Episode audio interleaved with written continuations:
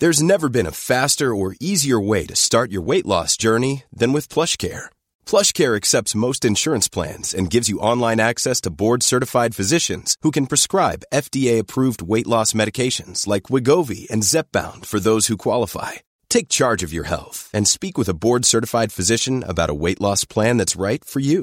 Get started today at plushcare.com slash weight loss. That's plushcare.com slash weight loss. plushcare.com slash weight loss. Meggie Ochoa gives PH second gold. Update Jiu Jitsu martial artist Margarita Meggie Ochoa gave the Philippines its second gold medal in the 19th Asian Games in Hangzhou, China, on Thursday. Ochoa won against Balqees Abdullah of the United Arab Emirates via an advantage in the women's 48 kg division. Ochoa defeated Mongolia's Adril Batbayar in the round of 16 via submission, followed by another submission win against Kazakhstan's Nazgul Rakayeva in the quarterfinals.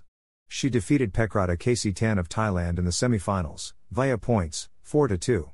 Pole vaulter Ernest John EJ Obiena clinched the country's first gold in Hangzhou last September 30th and also set a new games record.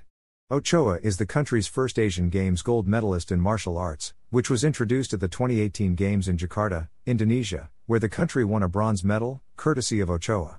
Another Filipino jiu jitsu player, Mark Alexander Lim, missed a podium finish after losing in the men's 62 kg bronze medal match to Kazakhstan's Mansour Khabibullah via points. Lim came the closest in winning the Philippines another medal in jiu-jitsu, after Ochoa's gold.